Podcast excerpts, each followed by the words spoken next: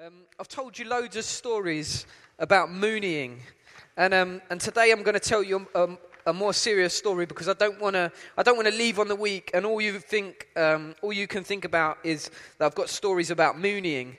Um, but actually, before I became a, a mooneying champion, before my mooney career really took off, um, there were stories that went back uh, way before then in my life, and um, I guess like we, I explained a story on, in the Big Top the other day, which would take ages for me to explain. But I want to kind of share that story to you and then, and then read a parable with you. And then I'm going to invite you to respond. Um, I'm going to tell you right at the beginning, I'm going to invite you to respond to Jesus, to make Jesus uh, Lord, to make Jesus the King.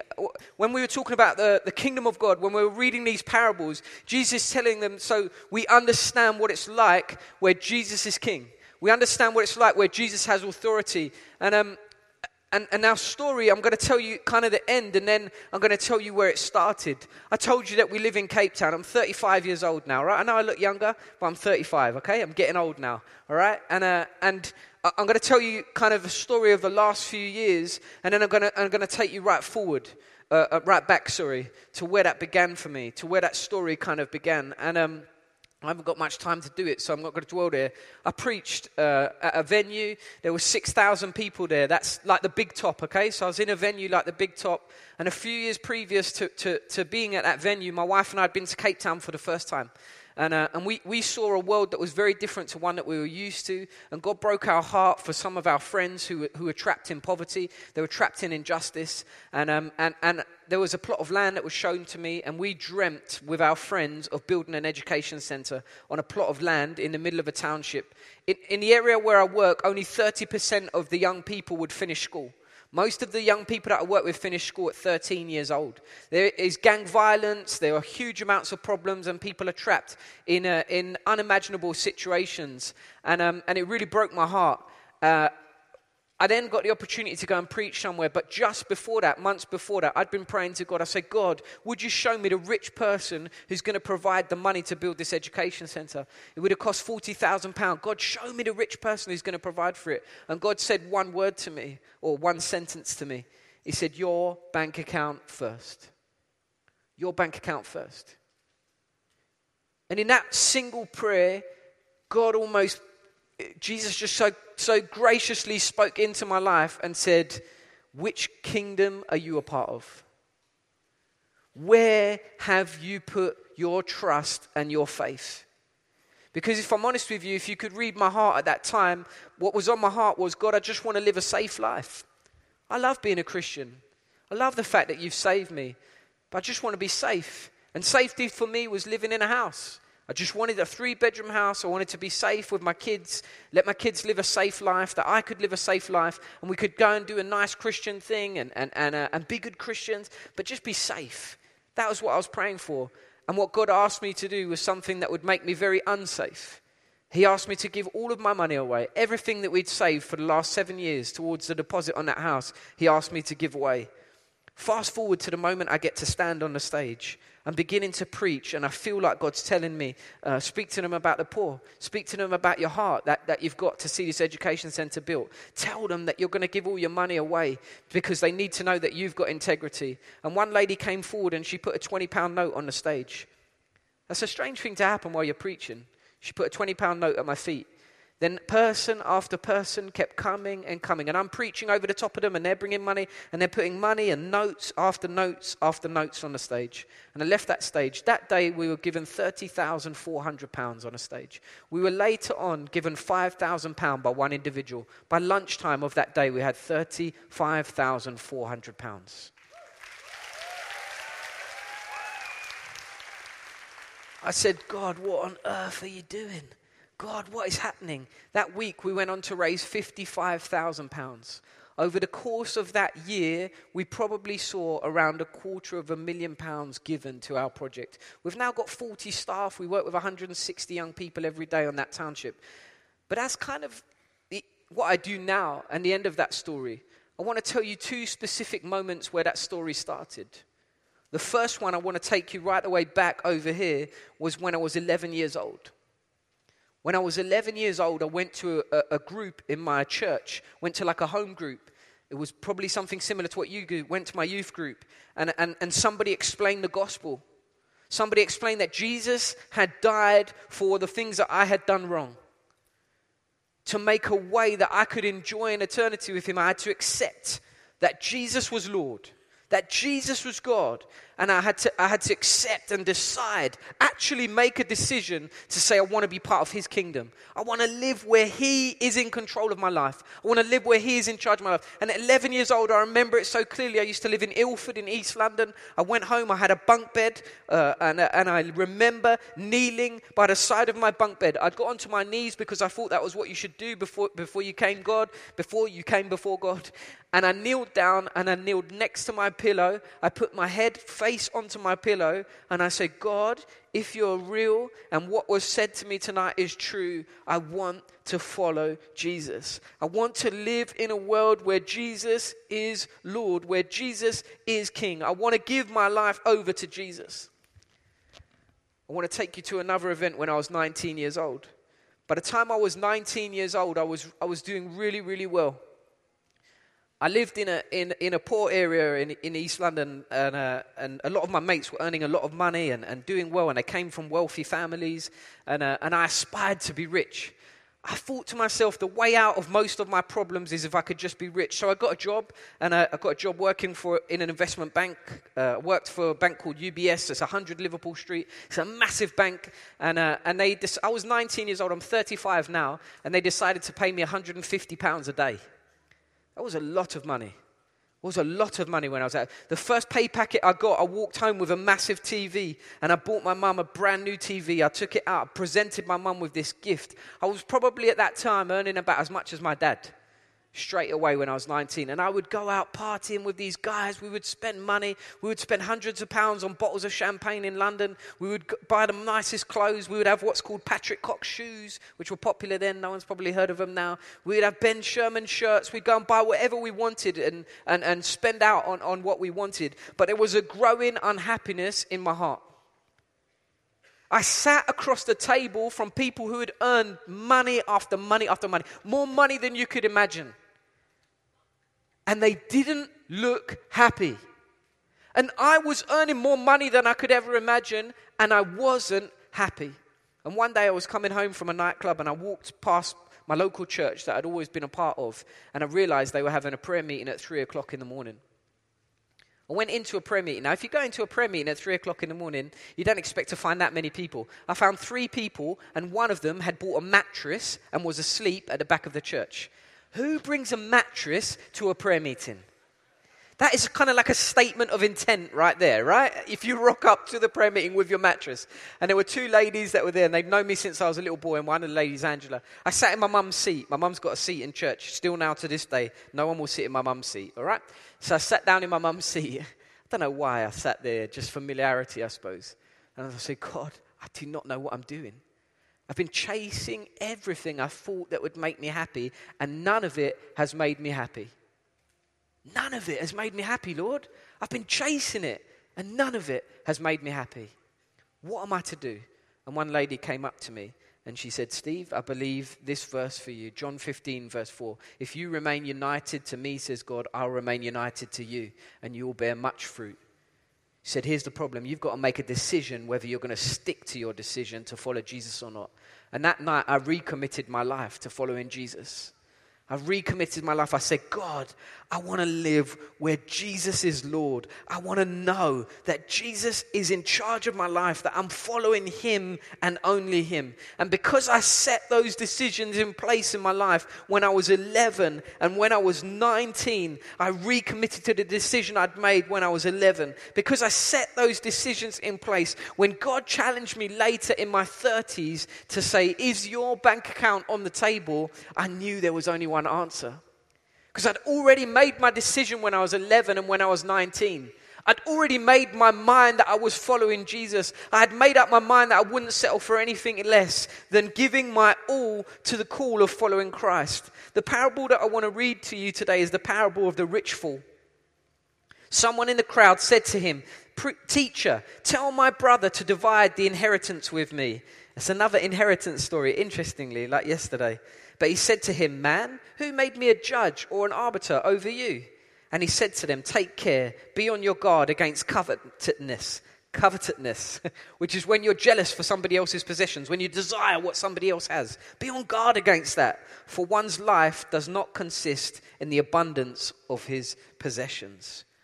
Your life does not consist of the amount of things that you can buy, or the amount of things you can gather around you, or the amount of uh, nice stuff that you can have, and safe stuff that you can have to make you look good and make you feel good. He told them a parable saying, The land of a rich man produced plentifully, and he thought to himself, What shall I do? For I have nowhere to store my crops. And he said, I will do this. I will tear down my barns and build bigger ones. And there I will store all my grain and my goods. And I will say to my soul, Soul, you have ample goods laid up for many years. Relax, eat, drink, and be merry. But God said to him, Fool, this night your soul is required of you, and the things you have prepared, whose will they be? So is the one who lays up treasure for himself and is not rich towards God. And he said to his disciples, Therefore I tell you, don't be anxious about your life, what you'll eat, or your body, what you'll put on. For life is more than food, and the body more than clothing. Consider the ravens, they neither sow nor reap, they have neither storehouses nor barn, and yet God feeds them. Of how much more value are you than the birds? And which of you, being anxious, can add a single hour to his span of life? If then you are not able to do a small thing as that, why are you so anxious about the rest? Consider the lilies, how they grow. They neither toil nor spin. Yet I tell you, even Solomon, in all of his glory, one of the richest men in history, was not arrayed like one of these. But if God so clothed the grass, which is alive in the field today and tomorrow is thrown into the oven, how much more will he clothe you? O you of little faith. Do not seek what you are to eat and what you're to drink, nor be worried.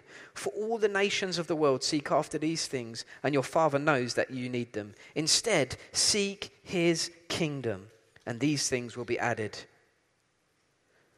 Fear not, little flock, for it is your Father's good pleasure to give you the kingdom.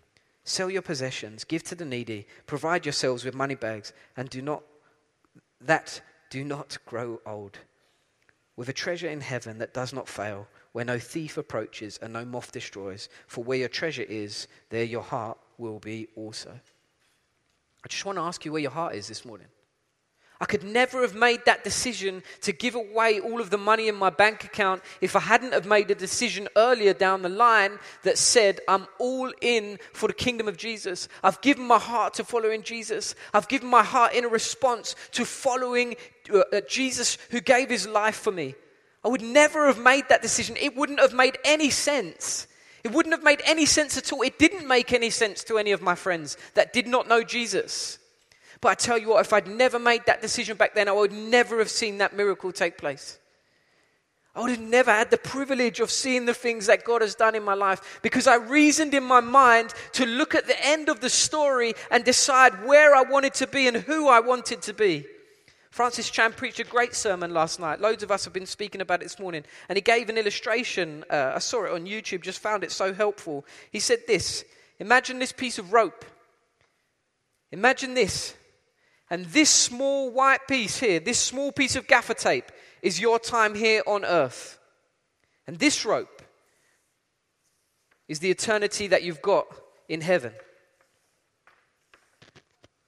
Now, tell me again why I'm so obsessed with this small part of time. Why I'm so worried what people think.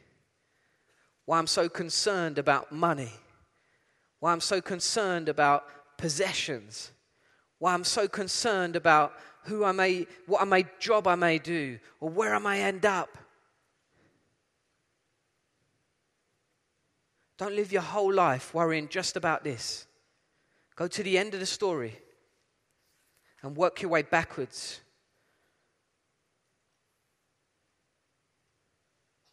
Ask yourself, what could this be like? And don't miss out on it. I'm so glad I made a decision when I was 11 years old to follow Jesus. I'm so looking forward to eternity with him. As exciting as it has been to go on that journey in South Africa, it's only a dim reflection of the excitement that this time with Jesus is going to be. But I made an important decision when I was 11 years old, right back here, a speck in time that changed absolutely everything. I changed the position of where my heart was. I said, God, I don't want to be Lord over my own life. I don't want to run my own show. I don't think I've got it all together. The throne that we were described last night was so awesome. And the scriptures tell us that when we are in Christ, when we follow Jesus, when we've accepted that Jesus is Lord, we can approach that throne with confidence. We can approach that throne with confidence because of what Jesus. And I'm so glad when I was 11 years old, I bowed down next to my bed. I humbled myself and said, Lord, I just want my life to be about following Jesus. I'm so glad when I was 19 years old, someone challenged me to go back to that decision and reaffirm it and recommit it. I'm so glad because there's nothing greater you could do with your life than decide to follow Jesus then decide to come before Him and say, Jesus, I believe you are Lord. I believe you died for me, and I want to live my life in such a way that I know that you are King of the kingdom that I want to be part of. We have to make a decision whether we want to spend eternity with Him or without Him. And I made a decision that said, I want to spend my eternity with you, Jesus. I don't want to turn my own way. I don't want to make my own uh, decision. I don't want to live as though I'm the captain of my own ship. So much of the world says that we can just do what we want to do, make the decisions that we want to make. I turned away from that. I said, No, Lord, I want to follow you. I want to live in your kingdom. And yes, everybody's excited about the end of the journey and excited about what we're doing in South Africa and excited about what's going on, but it actually started when I was 11 years old. When I was the same age or not that different age from some of you guys that are sitting in here right now. You're 11 years old. That's why you're waving at me, right? Stand up for me. 11 years old. No offense, mate, but it doesn't look very old now I'm 35. But if I could stand as a 35 year old and speak to the 11 year old me and the 11 year old you and the 11 year old you, now all the 11 year olds are standing up. If I could speak over all of you 11 year olds, I'd say the same thing that the lady said to me in church Unite yourself to Jesus, and he will never, ever, ever leave you. And when you come before the throne, you can come with confidence because you know you're part of that kingdom. And I'd say to you, don't make the same mistakes I did when I was 19, which was thinking that I could chase money or status or fame or try to impress my mates. Chase Jesus with everything you've got because he's so worth it. His kingdom is so great. It will make you look totally different from your mates. But when you get to 35, your mates will come to you and say, I don't know how you keep doing this. Your life looks different and something's going on. You need to talk to me about it. Go out and live your life so they look so different that people will question what kingdom you're a part of. Don't ever look back. Always walk in the kingdom of light. Don't ever go back to the darkness. There's nothing there for you. There's nothing there for you.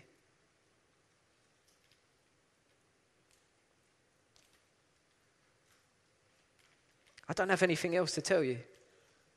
I really don't. The only thing I can encourage you to do is go right against everything the world says and commit your lives to following Jesus and decide that He's King of the kingdom that you want to be part of. Decide to give yourselves to Him. The book of Romans tells us how then can you know if you're saved? If you believe in your heart that Jesus is Lord and God raised Him from the dead and you've confessed it with your mouth. Do you believe deep down in your heart that Jesus is God? Jesus is Lord. And he was raised from the dead for the forgiveness of our sins. And if you do, have you spoken it out and confessed it with your mouth? Because that's what it means to become part of this kingdom. And I urge you, I urge you, we're taking nothing that's around us with us. Jesus goes on to say to them, We don't know the time or the hour when he will return. We don't know when our day will be up. Have you made a decision have you made a decision for your life to be part of this kingdom? All the 11 year olds in the room are standing. I've got no idea if they're standing because They want to commit themselves to following Jesus and being part of this kingdom. But you do. And I see you. And so do you.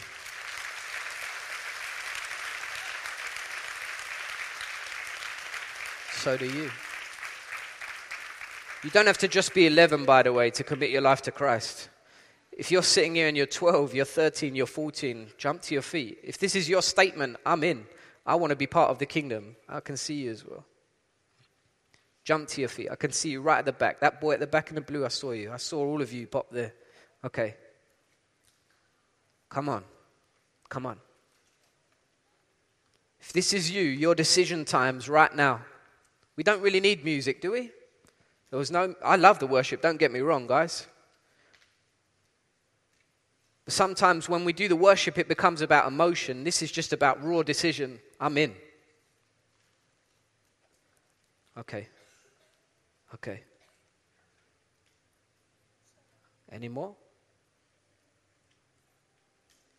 I love the fact that you've told her to stand, but you're going to need to stand for yourself if you want to stand. All right. No, no. There's no need for you to shout at other people to stand. This is a decision only you can make. And on the day you stand before Jesus, your friends aren't going to be standing next to you. It's only going to be you. And you'll be able to approach with confidence. Because you will remember the day, same as I remember the 11 year old me kneeling next to my bed, giving my life to be part of the kingdom. You remember the day when you stood and you said, I want to follow Jesus. I want to give my all to Jesus.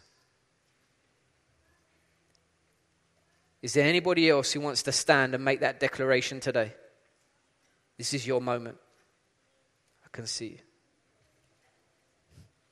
You just made a great decision.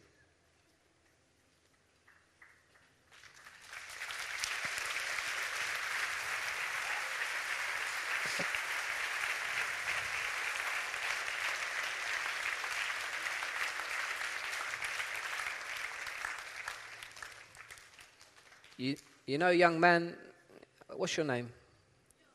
Josh. Josh Jesus would say that when you stood up and made that brave decision to declare that you're an 11 year old who wants to follow him, there was something in you of, of just raw passion. And if you, if you look at someone older like me and you think, yeah, that guy's passionate for Jesus, and you want that passion, Jesus would say to you, Josh, just ask for it. Just ask me for it.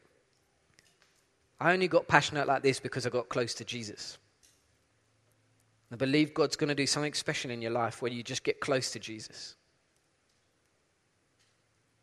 Father, I thank you for every heart that's standing this morning. I thank you for everyone that was bold enough, even before there's a response, to say, Hey, I'm in.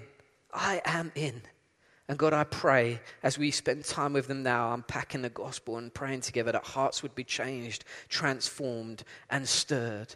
And I pray that these 11, 12, 13, 14 year olds in the room would go on to do great things for your kingdom, would go on to forego riches, would go on to forego um, money, would go on to forego fame and chase after the things of the kingdom. I pray, God, they'd be just terriers and warriors in your kingdom that would do amazing and great things far beyond what I could ask or imagine. And I'm thank you that on the day when we're called before the throne, they will approach it with confidence. In Jesus' name, amen.